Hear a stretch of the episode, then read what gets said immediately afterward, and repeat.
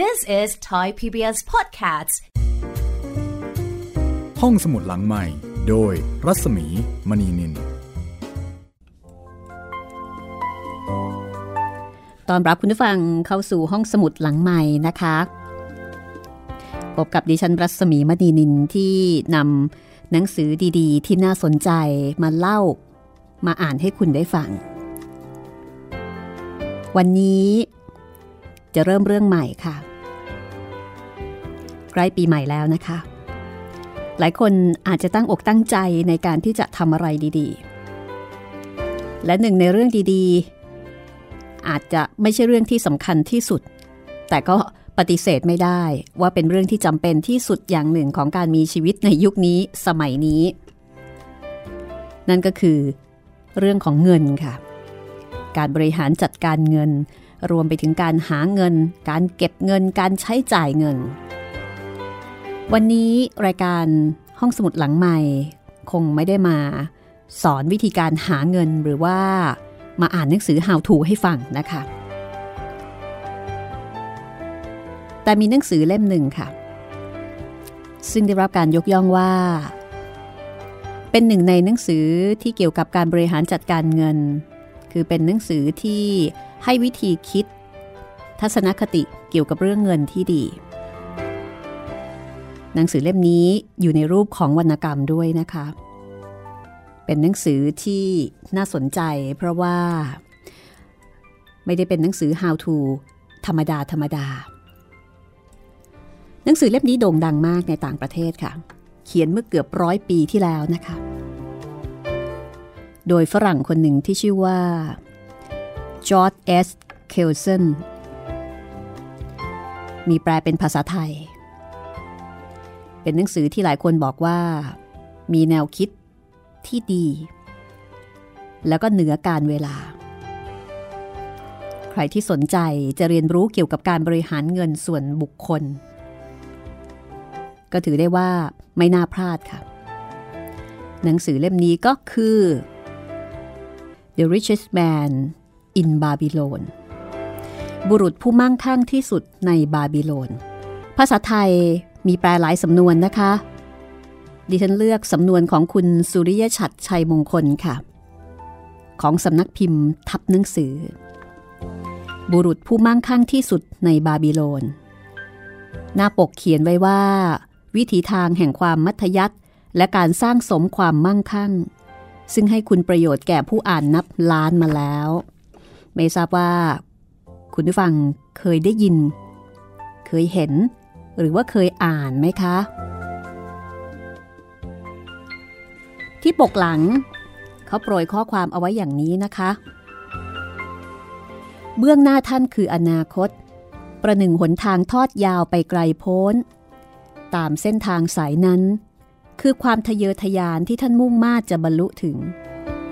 ความปรารถนาที่อยากจะได้ดังประสงค์ ท่านต้องเป็นผู้ประสบความสำเร็จเกี่ยวกับการเงิน จงใช้หลักการที่แจ่มชัดในหนังสือเล่มนี้ ให้มันเป็นเครื่องชี้นำท่าน จากความร้านแค้นของกระเป๋าเงินที่แห้งเหี่ยว สู่วิถีชีวิตที่อิ่มเอมกว่า สุขสันต์กว่า ที่กระเป๋าเงินเต็มเอียดบันดาลให้ เหมือนกับกฎของแรงโน้มถ่วง หลักการเหล่านี้เป็นสากลไม่แปรผัน จงใช้หลักการเหล่านี้พิสูจน์ให้ตัวท่านเองประจักษ์ดังที่คนอื่นๆประจักษ์มาแล้ว ถึงกุญแจที่ไขหนทาง สู่กระเป๋าเงินแน่นเอียด ยอดเงินในธนาคารที่เพิ่มพูนขึ้น และฐานะอันมั่งคั่งเอมโอดแหมก็ถือได้ว่าเป็นหนังสือที่น่าสนใจนะคะ และก็โดยเฉพาะในช่วงปลายปีแบบนี้ ฟังเรื่องดีๆ ที่มีคุณค่าต่อจิตใจด้านอื่นๆ มาเยอะแล้ว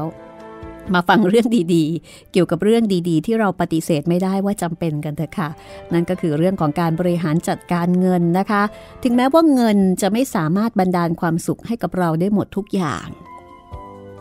คนรวยไม่ได้หมายถึงคนที่มีความสุข แต่แน่นอนนะคะ คนที่มีความสุขอย่างน้อยๆก็ต้องไม่ขาดแคลนเงิน ต้องไม่อดอยาก ต้องไม่ทุกข์ร้อนต้องไม่ขัดสน เพราะนั่นคือหนทางแห่งความทุกข์ของจริงเลยทีเดียวละค่ะ วันนี้จะเป็นเรื่อง บุรุษผู้มั่งคั่งที่สุดในบาบิโลนนะคะ ทีนี้ก่อนที่จะไปถึงตรงนั้น คุณผู้ฟังอาจจะสงสัยว่า The Richest Man in Babylon ซึ่งเป็นหนังสือในรูปของวรรณกรรม ไม่ใช่ How to เป็นนวนิยายด้วย เป็นนวนิยายที่เขียนเกี่ยวกับการบริหารเงินค่ะ แล้วก็เป็นนวนิยายที่ใช้ท้องเรื่องเมืองบาบิโลน ซึ่งเป็นเมืองโบราณทำไมเขียนเกี่ยวกับเรื่องของการเงิน ทำไมไม่ใช้ท้องเรื่องประมาณว่านิวยอร์กตลาดหุ้น อะไรที่มันดูทันสมัย ทำไมต้องไปใช้บาบิโลน นครบาบิโลนนะคะ เป็นนครที่มีความเจริญมั่งคั่งมากในอดีตเมื่อหลายพันปีก่อนค่ะ สาเหตุที่ผู้เขียนใช้เมืองบาบิโลน เป็นฉากสำหรับเล่าเหตุการณ์ต่างๆ ก็เพราะว่า นครบาบิโลนนั้น เป็นนครที่มีความเจริญมั่งคั่ง ทั้งๆทที่ตำแหน่งที่ตั้งของเมืองไม่ได้อยู่ในทำเลที่เหมาะสม ไม่มีป่า ไม่มีเมืองแร่ ไม่มีแม้แต่หินสำหรับสร้างบ้าน แล้วก็ไม่ได้ตั้งอยู่บนเส้นทางการค้าจะเพาะปลูกพืชพันธุ์ก็ค่อนข้างจะลำบาก เพราะว่าปริมาณฝนไม่เพียงพอที่จะทำการเพาะปลูก พูดง่าย ๆว่าเป็นเมืองที่มีต้นทุน แห่งความร่ำรวย ความบ้างคั่งค่อนข้างน้อย เป็นเมืองที่อยู่ยากพอสมควรนะคะ ไม่ใช่เมืองอุดมสมบูรณ์ แล้วถ้าอย่างนั้น นครบาบิโลน กลายเป็นเมืองที่มีความเจริญมั่งคั่งได้อย่างไร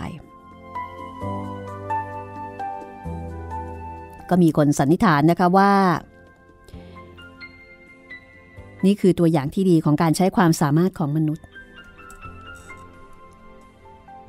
สิ่งที่ทำให้มนุษย์มั่งคั่งที่สุด ก็คือปัญญา ที่มีความสำคัญกว่าทรัพย์สินอื่น ๆ เหมือนกับผู้คนในเมืองบาบิโลนที่เป็นนักการเงินและพ่อค้าที่ชาญฉลาด จะเล่าคร่าวๆให้ฟังก่อนกันละกันนะคะว่า ในหนังสือเล่มนี้เนี่ยมีการพูดถึง 7 วิธีเยียวยาถุงเงินที่ว่างเปล่า แล้วก็สร้างความมั่งคั่ง 7 วิธีที่ว่านั้นก็คือ 1. เริ่มทำให้ถุงเงินเนี่ยเพิ่มพูน 2. ควบคุมการใช้จ่าย 3. ทำให้ทองคำทวีคูณขึ้น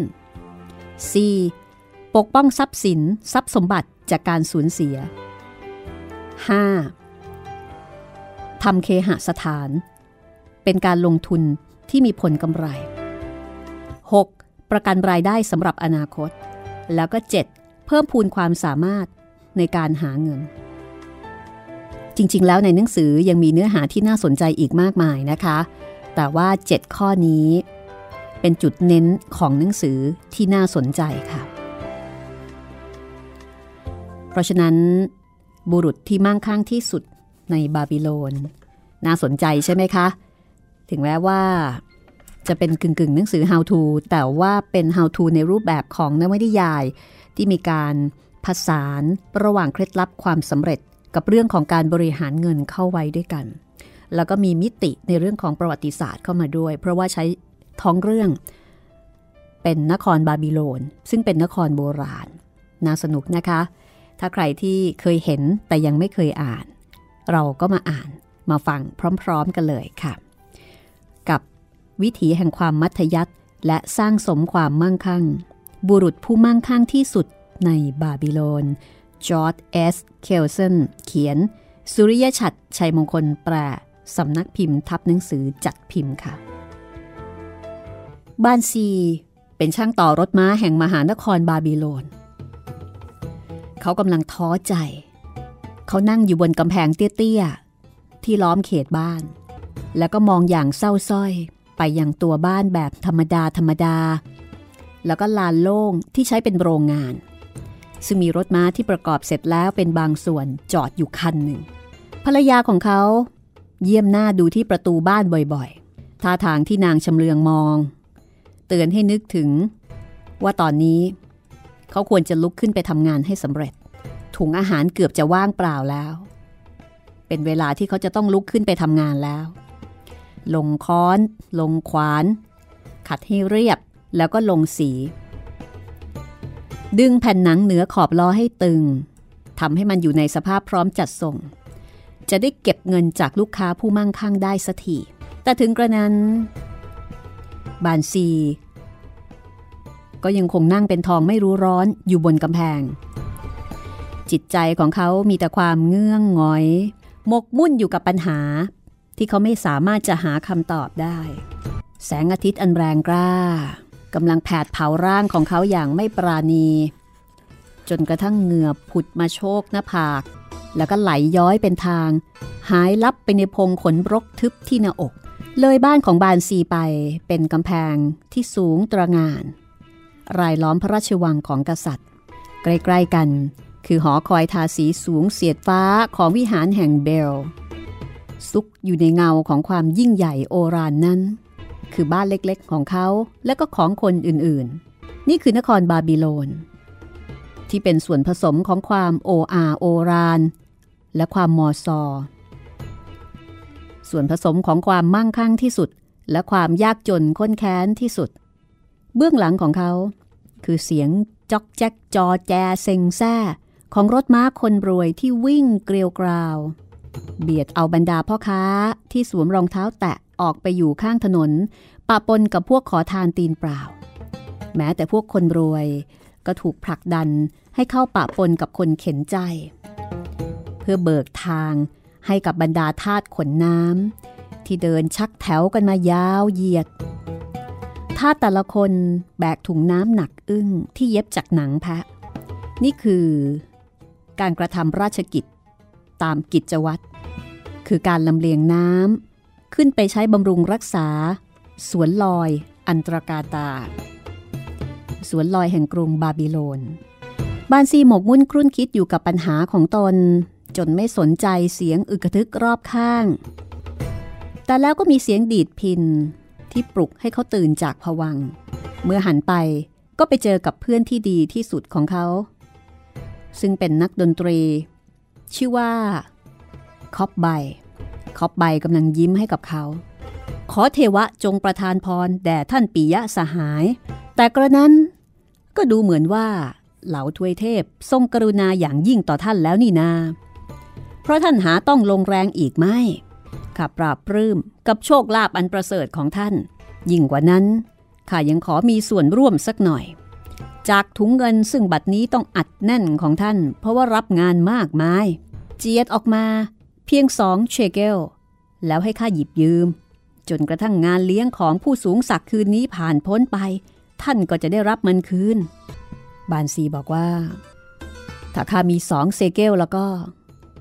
ข้าไม่อาจจะให้ใครยืมได้เลย แม้แต่ท่าน เพื่อนรัก เพราะมันเป็นโชคลาภทั้งหมดที่ข้ามีอยู่ ไม่มีใครให้ยืมโชคลาภทั้งหมดที่มีอยู่หรอก แม้แต่กับเพื่อนที่รักที่สุด เข้าไปก็อุทานด้วยความประหลาดใจว่าอะไรนะ นี่ไม่มีตังเลยเหรอ นั่งอยู่บนกำแพง นั่งนิ่งอย่างกับอนุสาวรีย์คือนั่งแบบไม่ทำงานทำการ แล้วมาบอกว่าไม่มีเงิน ตอนแรกๆนี่ก็คิดว่านั่งแบบทอดหุยแบบนี้น่าจะมีเงินเยอะแล้วก็เลยไม่ทำงานทำการเข้าไปก็ถามว่าทำไมไม่ไปต่อรถม้าคันนั้นให้เสร็จล่ะ ไม่เช่นนั้นแล้ว จะเอาอะไรเลี้ยงปากเลี้ยงท้อง แบบนี้ไม่เหมือนท่านเลยนี่นา เพื่อนข้า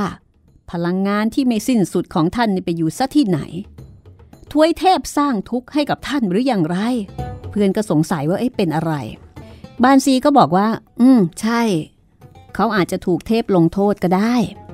แต่จริง ๆ แล้วมันเริ่มด้วยความฝัน ฝันบ้าๆเรื่องหนึ่ง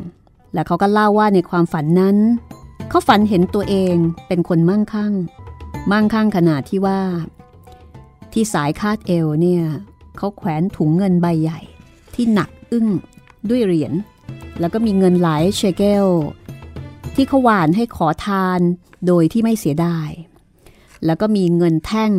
ที่ใช้ซื้อเครื่องประดับให้ภรรยา แล้วก็ซื้ออะไรต่อมิอะไรที่เขาต้องการ แล้วก็มีทองแท่งที่เป็นหลักประกันสำหรับอนาคต ไม่ต้องเกรงกลัวในการที่จะใช้จ่ายเงินอย่างมีความสุข และเขาก็บอกว่าในความฝันนั้น ภรรยาของเขา สวยขึ้น ใบหน้าของนางปราศจากรอยย่น แต่เรื่อเรืองด้วยประกายแห่งความสุข นางกลับกลายเป็นหญิงสาวที่ยิ้มแย้ม เหมือนเมื่อครั้งที่แต่งงานกันใหม่ๆ เขาเองก็มีความสุข นี่คือความฝันของเขาคอปไปได้ฟังก็บอกว่าโหเป็นความฝันที่ดีมากๆเลย และทำไมความฝันและก็ความสุข ถึงทำให้บานซีกลายเป็นรูปปั้นหน้าบูดบึ้งอยู่บนกระแพงล่ะ คือฝันยังมีความสุขก็โอเคนะ และทำไมถึงนั่งหน้าบูดอยู่บนกระแพง บานซีก็บอกว่าทำไมเนี่ยหรือ ก็เพราะว่าเมื่อข้าตื่นขึ้นมาข้าก็นึกได้ว่า ถุงเงินของข้ามันว่างเปล่าขนาดไหนนะสิ ความรู้สึกปั่นป่วนแข็งขืนชนิดหนึ่งก็พุ่งพล่านไปทั่ว เรามาคุยเรื่องนี้กันเถอะนะ เราต่างก็อยู่ในเรือลำเดียวกัน เราสองคนนี่แหละ ตอนเด็กๆ เราไปหานักบวชดด้วยกัน เพื่อเรียนในสิ่งที่พึงรู้ พอเป็นหนุ่มเราก็เที่ยวด้วยกันสำเริงสำราญด้วยกัน เมื่อเป็นผู้ใหญ่แล้ว เราก็ยังคงเป็นมิตรสนิทกันเสมอมา เราพึงพอใจในเรื่องต่างๆ แบบของเรา เราพึงใจที่จะทำงานหนัก และใช้จ่ายอย่างเสรี เราหาเงินได้มากในระยะเวลาหลายปีที่ผ่านมา แต่ถึงอย่างนั้นก็เถอะ การที่จะรู้ถึงความหันษา ที่มาจากความมั่งคั่งนั้น เราก็ยังต้องฝันเอาโถเอ้ยนี่เราดีไปกว่าพวกแพะพวกแกะหรือเปล่านี่ เราอยู่ในนครที่ร่ำรวยที่สุดในโลกเรานักเดินทางต่างพากันกล่าวว่า ไม่มีนครไหนอีกแล้วที่จะมั่งคั่งเท่ากับบาบิโลน รอบกายของเราก็มีแต่สิ่งที่แสดงถึงความร่ำรวย แต่เราเอง เรากลับไม่มีอะไรเลย หลังจากที่ทำงานหนักมาครึ่งชีวิต เพื่อนรักของข้ากลับมีแต่ถุงเงินที่ว่างเปล่า แล้วก็ยังจะมาบอกกับข้าอีกว่า ขอยืมเงินสักสองเชเกลแล้วจะใช้คืนให้ หลังจากงานเลี้ยงของผู้สูงศักดิ์เลิกคืนนี้ แล้วจะให้ข้าพูดยังไงได้ข้าบอกว่านี่ถุงเงินของข้าแบ่งกันไปด้วยความยินดีเลยเพื่อนรัก ก็ไม่ใช่ ข้ายอมรับว่าถุงเงินของข้าก็ว่างเปล่าเช่นเดียวกับท่าน มันเรื่องอะไรกันนี่ เหตุใดเราจึงไม่อาจหาเงินและทองคำได้มากกว่าการที่จะพอประทังชีวิตไปวันๆสำหรับอาหารและเสื้อผ้าเท่านั้น ลองมาดูลูกๆของเราด้วยก็ได้ มันไม่ได้ตามรอยเท้าพวกพ่อของมันหรอกหรือจำเป็นที่มันและครอบครัวของมัน ลูกๆหลานเหลนของมัน จะต้องมีชีวิตอยู่ท่ามกลางขุมทองคำนี้จนตาย โดยพอใจอยู่กับการดื่มนมเปรี้ยวของแพะ แล้วก็การกินข้าวต้มเละๆแบบนี้เรียงไงเขาไปได้ฟังบานสีพูดเช่นนั้นก็รู้สึกงง บานซีหลายสิบปีที่เราเป็นเพื่อนกันมา ท่านไม่เคยพูดอะไรเช่นนี้มาก่อนเลยนะทำไมบานซีอยู่ๆถึงได้คิดอะไรแบบนี้ขึ้นมา เดี๋ยวช่วงหน้ากลับมาฟังกันต่อนะคะ กับเรื่อง บุรุษผู้มั่งคั่งที่สุดในบาบิโลน เรื่องบางเรื่อง don't worry be happy แต่ว่าบางทีมันก็ต้องมี worry กันบ้างนะคะ ไม่อย่างนั้นก็คงไม่เกิดการเปลี่ยนแปลงแล้วก็แก้ไข This is Thai PBS Podcasts ห้องสมุดหลังใหม่ โดยรัศมีมณีนิน วอรี่ไหมคะ เกี่ยวกับเรื่องของการเงิน แต่ตอนนี้บานซีกำลังวอรี่เรื่องนี้อย่างมาก บานซีก็คุยกับคอปไบบอกว่าเขาเองก็ไม่เคยคิดแบบนี้ หลายสิบปีที่ผ่านมาไม่ได้คิดเลยทำงานทั้งวันตั้งแต่เช้า จนจดคร่ำนะคะ คือเรียกว่าแทบไม่มีเวลาคิด ตื่นมาฟ้าสางก็ทำงานทำงานทำงาน หยุดมืออีกทีนึงก็ตอนที่มืดค่ำแล้ว เขาตรากตรำอยู่กับการทำรถม้าที่สวยงาม คือเป็นช่างรับทำรถม้า แล้วก็หวังว่าสักวันหนึ่งสิ่งศักดิ์สิทธิ์หรือว่าเทพเทวดาเนี่ยจะเห็นคุณค่าของการกระทำของเขา แล้วก็ประทานความร่ำรวยให้กับเขาสัที แต่ก็ไม่มีอะไรเกิดขึ้น จนในที่สุดเขาก็แน่ใจว่ามันไม่มีทางจะเกิดขึ้นได้แน่นอน เขาก็เลยเศร้าข้าอยากจะเป็นคนมั่งคั่งข้าอยากจะเป็นเจ้าของที่ดินและปศุสัตว์ มีเสื้อผ้าสวยๆ มีเหรียญหนักอึ้งในถุงเงิน ข้าเต็มใจที่จะทำงานเพื่อสิ่งเหล่านี้ด้วยแรงทั้งหมดที่มี ด้วยความชำนาญทั้งสิ้นแห่งมือข้า ด้วยไว้พริบทั้งหมดในใจ แต่ข้าปรารถนาที่จะให้แรงกายแรงใจที่ทุ่มเทลงไป มีผลรางวัลตอบแทน พวกเราเป็นอะไรกันไปนี่ข้าขอถามท่านอีกครั้ง ว่าทำไมเราถึงไม่อาจจะมีส่วนแบ่งอันยุติธรรมในของดีๆ ที่มันมีเหลือเฟือสำหรับพวกที่มีทองคำพอที่จะซื้อมันได้ขอบใบก็บอกว่าข้าก็อยากจะรู้คำตอบเช่นกันเพื่อนข้าเองก็ไม่ได้ดีไปกว่าท่านเท่าไรนัก เงินที่ทำมาหากินได้จากการเล่นพิน ก็หมดไปอย่างรวดเร็ว บ่อยครั้งทีเดียวข้าต้องมานั่งไตรตรองวางแผน ว่าทำยังไง รอบครัวของข้าจะไม่อดอยาก จริงๆแล้วข้าก็ยังโหยหา อยากจะได้พินใหม่สักตัว เอาที่มันใหญ่พอที่จะบรรเลงดนตรี อันเอิดท้นอยู่ในอกของข้าออกมาได้ นี่ถ้าข้ามีพินแบบนั้นแล้วก็ข้าจะทำให้ดนตรี วิเวกหวาน กว่าที่องค์กษัตริย์เคยฟังมาซะอีก ก็ตามประสานนักดนตรีอยากจะมีเครื่องดนตรีดี ๆ เป็นของตัวเอง บานซีก็บอกว่า ท่านควรแก่การเป็นเจ้าของพินเช่นนั้น ไม่มีใครในบาบิโลน จะบรรเลงมันได้อ่อนหวานไปกว่า ไม่เพียงองค์กษัตริย์ แต่บรรดาเทพเทวา ก็คงจะชื่นชมที่ได้รับฟัง แต่ท่านจะเก็บรักษาพินนั้นไว้อย่างปลอดภัยได้อย่างไรเล่า ในเมื่อเราทั้งคู่ ต่างก็ยากจนข้นแค้นเช่นนี้ ดูนั่นสิพ วกทาสมากันแล้ว เขาชี้ไปที่ทาสขนน้ำซึ่งเปลือยร่างครึ่งท่อน ขนน้ำกันอย่างเหน็ดเหนื่อย เหงื่อไหลโสมกาย ค่อยๆเคลื่อนขบวนมาตามถนนแคบๆ ที่ทอดมาจากแม่น้ำเดินแถวหน้ากระดานเรียงห้า หลังงองุ้ม เพราะถุงหนังแพะใบโตที่บรรจุน้ำเต็มปรีคอบโบเอ่อคอบใบนะคะ ก็ชี้ไปที่คนแขวนกระพรวน ซึ่งเดินแบกถุงนำหน้า นี่ คนนำขบวนนั่นน่ะ รูปร่างดีมากเลยนะ ต้องเป็นคนที่เด่นมากในประเทศของเขาทีเดียว เห็นได้ชัดเลย บานซีก็บอกว่า ใช่ ยังมีอีกหลายคนในแถวที่หุ่นดีพอๆกัน พอๆกับเรานี่แหละ